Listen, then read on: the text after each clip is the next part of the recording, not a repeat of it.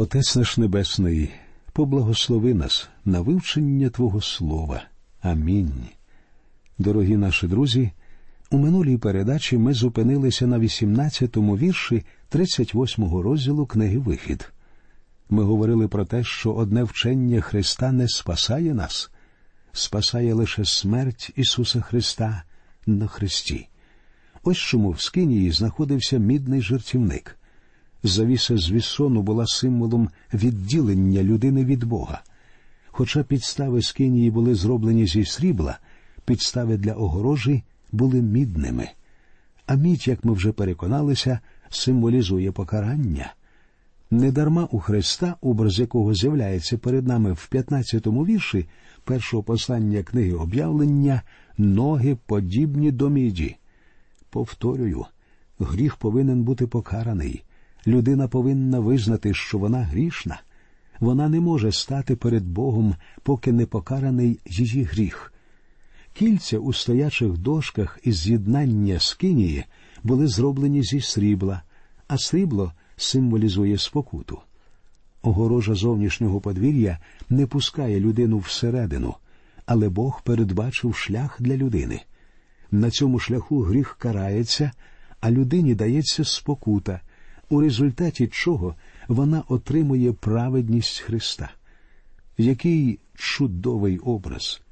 Подивіться на скинію, і ви побачите і зрозумієте суть Євангелії.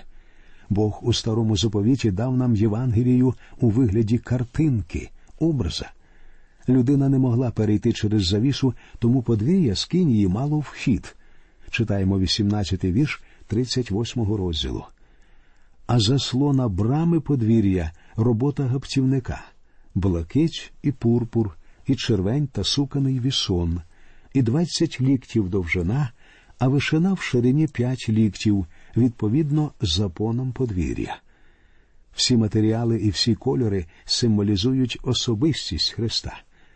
Ми все це обговорювали, але повторення завжди корисно. Блакитний колір свідчить про те, що він прийшов з небес як Бог. Червоний колір говорить про його людяність і про кров, що він пролив заради людства.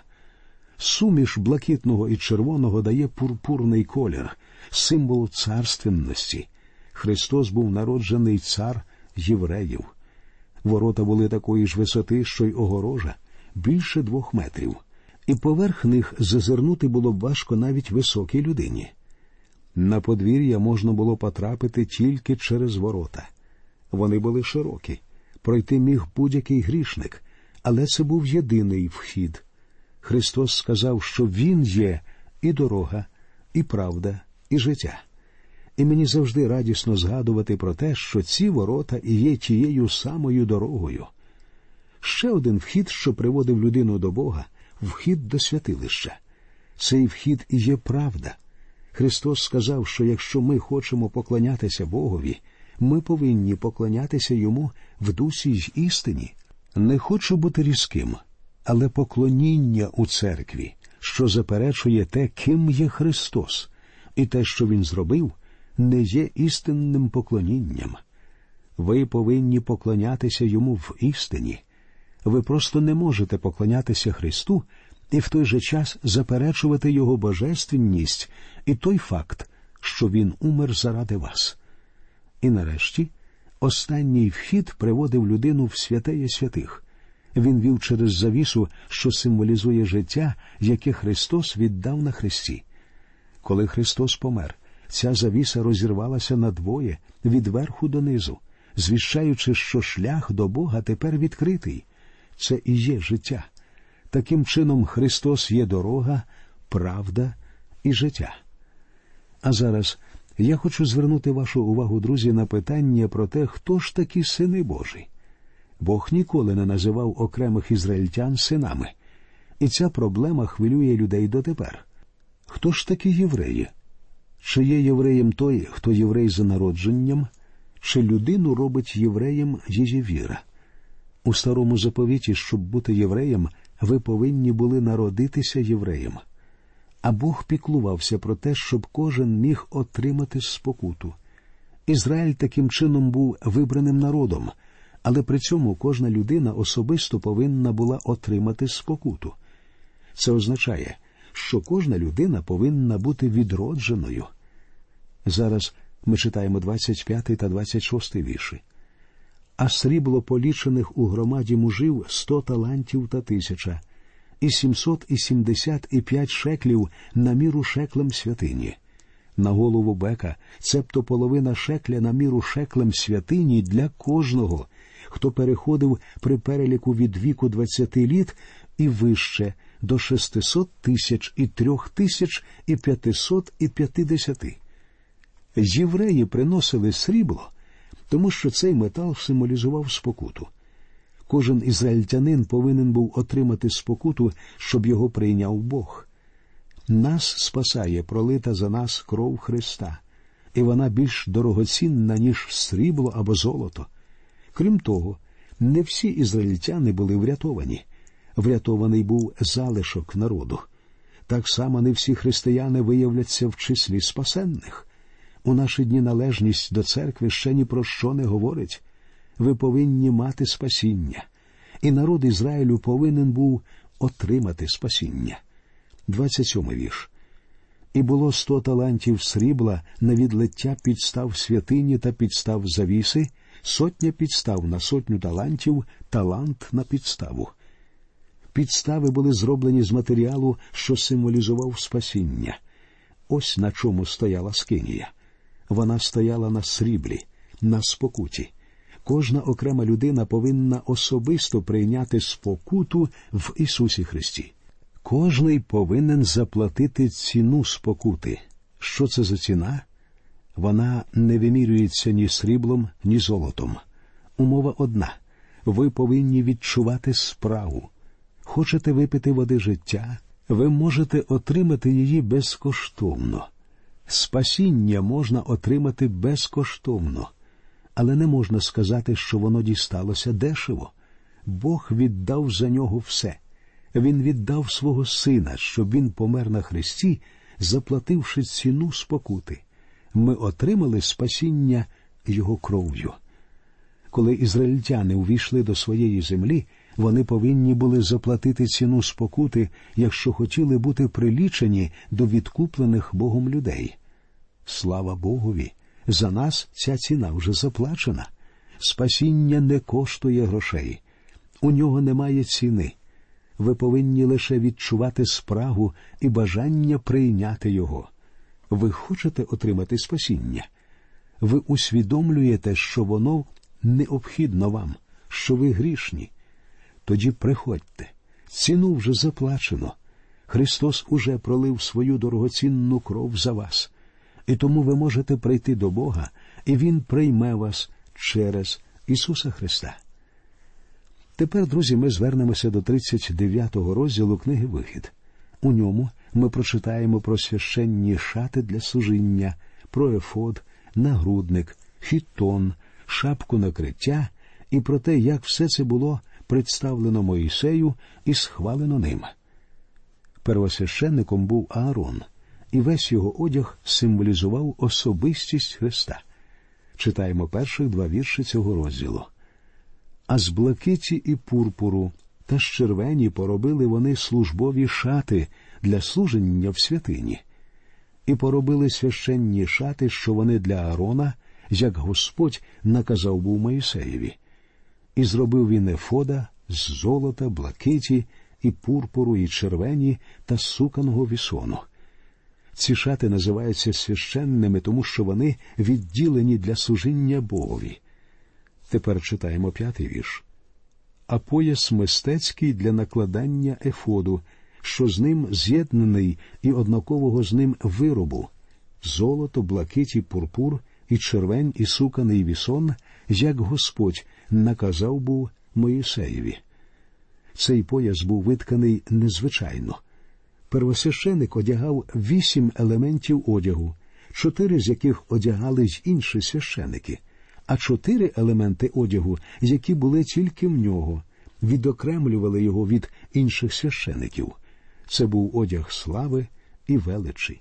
Це ще один образ нашого великого первосвященика, Господа Ісуса Христа, з його чудовою благодаттю і славою. Весь одяг первосвященика був символічний.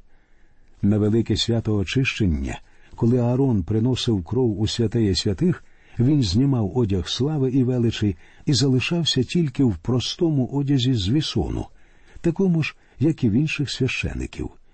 Він повинен був приходити до Бога без прикрас і наперед очиститися. Вісон, з якого були зроблені шати священиків, символізує праведність. В одинадцятому вірші 52-го розділу книги пророка Ісаїї говориться Уступіться, вступіться та вийдіть звідти, нечистого не доторкайтеся, вийдіть зсередини його, очистися ви, що носите посуд Господній. Бог і зараз говорить це. Я ні за що не повірю, що Бог буде використовувати грішного священика, учителя або світську людину, якими б видатними або талановитими вони не були. Бог не прийме їхнього служіння, тому що воно є сіном і соломою. Ми повинні бути одягнені в праведність Христа і повинні жити відповідним життям. Цього навчає нас проста одежа священиків. Цікаво відзначити, що коли Аарон входив у святеє святих, щоб принести жертву для спокути людей, він знімав одяг слави і величі. Коли Господь Ісус Христос прийшов на землю, Він не відмовився від своєї божественності, проте Він відклав свої божественні привілегії. Він відклав божественну славу і прийшов на землю як людина. Він народився як звичайна дитина. Люди шукали царя, а не дитину. А потім він став жертвою за гріх, і він помер, залишаючись у людському тілі. Буде не зовсім точно стверджувати, що Бог помер на Христі. Адже що означає слово смерть? Коли Христос помирав на Христі, Він був відділений від Бога. У божестві відбувся розкол, коли Христос, що не знав гріха, став жертвою за гріх, як говориться у 21-му вірші 5-го розділу другого послання до коринтян. Але навіть у той момент Бог був із Христом, бо примирив світ із собою самим. Так говориться в 19-му вірші того ж розділу. Це таємниця, яку я не можу збагнути.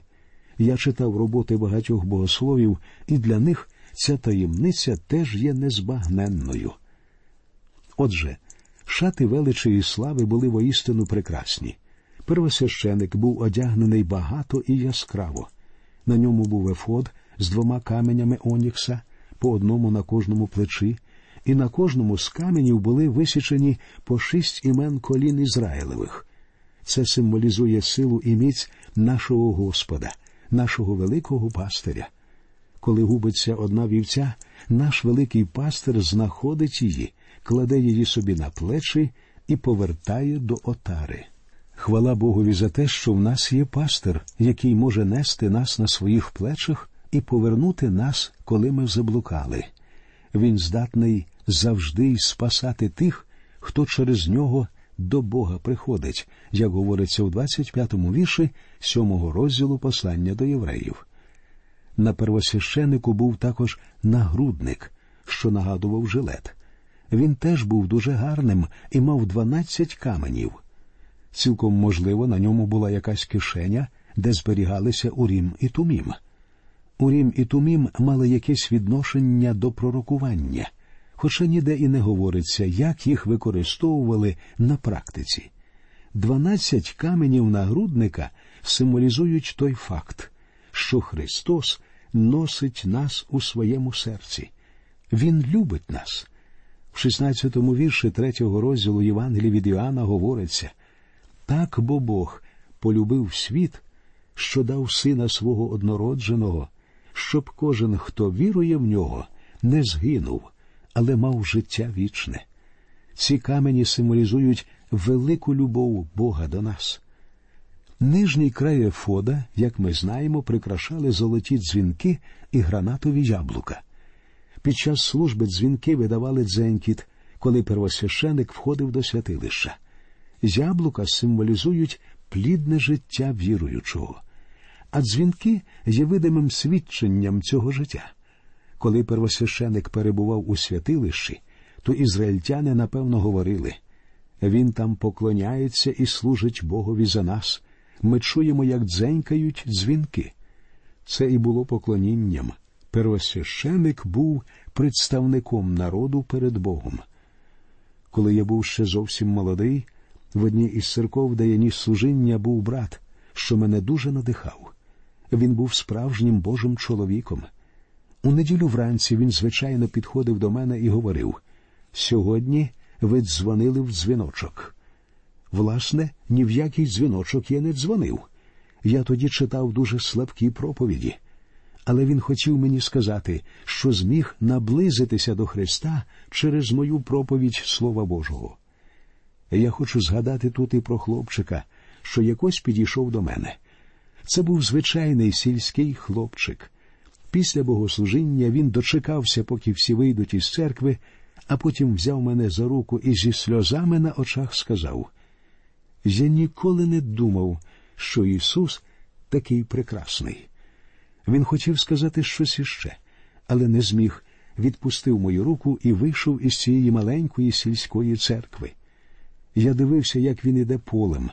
На очі навернулися сльози, і я думав, Боже, зроби так, щоб після моїх проповідей люди завжди говорили Я ніколи не думав, що Ісус такий прекрасний. Людям було приємно чути дзвінки первосвященика, і весь його одяг був прекрасним образом. На його завої був напис Святиня Господня. Це означає, що первосвященик повністю відданий служінню. Святий це відділений для служіння Богові. Я б хотів дещо сказати сьогоднішнім проповідникам. Я служу проповідником уже дуже довго і бачу, як багато людей хочуть, щоб проповідник робив для них геть усе. Він повинен не тільки проповідувати, але й спілкуватися з усіма, підбадьорювати всіх, потискувати руки, піклуватися про інших і так далі. Не дивно, що нерви багатьох проповідників не витримують такого навантаження, адже вони стають тоді няньками для немовлят у Христі, яких вони доглядають. Але ж проповідник, що стоїть сьогодні за кафедрою, повинен носити завій з написом Святиня Господня, і в нього повинен бути час, щоб готувати проповіді. Він повинен більше часу проводити в молитві перед Богом. Мене вражає, як часто люди хочуть запросити до себе в гості проповідника саме в суботу ввечері, але ж саме в цей час він повинен міркувати і готуватися. Ми повинні усвідомити, що проповідники повинні носити завій, а без нього наше служіння не досягне своєї мети. Давайте, друзі, зараз перейдемо до останнього сорокового розділу книги Вихід. У ньому ми читаємо про те, як була встановлена скинія, про те, як були освячені Аарон і його сини, і як Хмара наповнила скинію. Ми з вами вже докладно розглянули кожний предмет обстановки скинії і одягу священиків, а тому я зверну вашу увагу тільки на одну обставину. Коли Моїсей установив скинію в таборі ізраїльтян, відбулося дещо дивовижне. Я читаю вірші з 34 по 38. А Хмара закрила скинію заповіту, і слава Господня наповнила скинію. І не міг Моїсей увійти до скинії заповіту, бо Хмара спочивала над нею, а слава Господня наповнила скинію. А коли підіймалася Хмара з над скинії, то Ізраїлеві сини рушали в усі свої подорожі. А якщо Хмара не підіймалася, то не рушали вони аж до дня, коли вона підіймалася, бо над скинією вдень була Хмара Господня, а вночі був огонь у ніч, на очах усього Ізраїлевого дому в усіх його подорожах. Коли апостол Павло спробував визначити, що відрізняє ізраїльтян від інших людей, він перелічив кілька ознак. Однією з них була слава. Ізраїльтяни були єдиним народом, у якого була слава, тобто видима присутність Бога.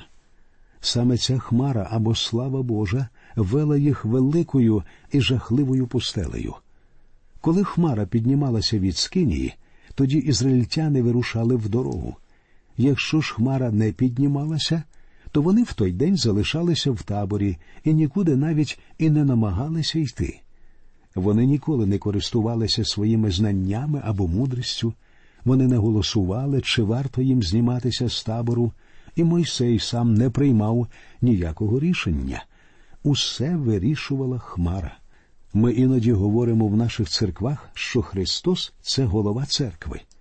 А як у вашій церкві? Чи є він головою вашої церкви? Чи йдете ви сьогодні за його хмарою, чи питаєте поради в якої-небудь людини, що досягла успіху в бізнесі і користується повагою в суспільстві? Сьогодні можна почути, як люди говорять хочу поговорити зі священником про свої труднощі. Нехай скаже, що мені робити. Однак пастор це не особистий адвокат і не консультант, що може дати пораду стосовно усіх проблем, з якими доводиться стикатися в житті. Ми не в змозі вирішувати чужі сімейні проблеми. Однак ми можемо звернути увагу людей на хмару слави Божої, що осіняє нас і донині, хоча більшість людей цього не зауважує. Це святий Дух Бога. Він і повинен бути тим єдиним, хто може вести нас і направляти. Але на цю хмару мало хто звертає увагу. Звичайно, ми шукаємо допомоги в людей, в комусь або чомусь поза Богом. І нам потрібні проповідники, пастори, учителі і віруючи, сповнені Духа Божого. Нашим церквам потрібні лідери, які слухають тільки Слово Боже, і які хочуть виконувати волю одного тільки Бога. Над церквою сьогодні не видно хмари, але Святий Дух Божий хоче вести і направляти нас. Нехай Господь керує нашим життям. Нехай наше життя буде сповнене благодаті Божої і сили Його Святого Духа, і нехай в нашому житті прославиться ім'я нашого великого Бога і Спасителя Ісуса Христа. На цьому ми закінчимо вивчення книги Вихід. Ця книга почалася з похмурих цегельних будівель Єгипту, а завершилася в чудовій присутності Господа в Скинії. Саме завдяки його присутності ізраїльтяни пройшли важкий шлях через пустелю до землі обітованої. Так і нас Бог хоче вивести з темряви і рабства гріха, щоб ми ввійшли в славу Його присутності. Нехай Господь рясно благословить вас. До нових зустрічей в ефірі.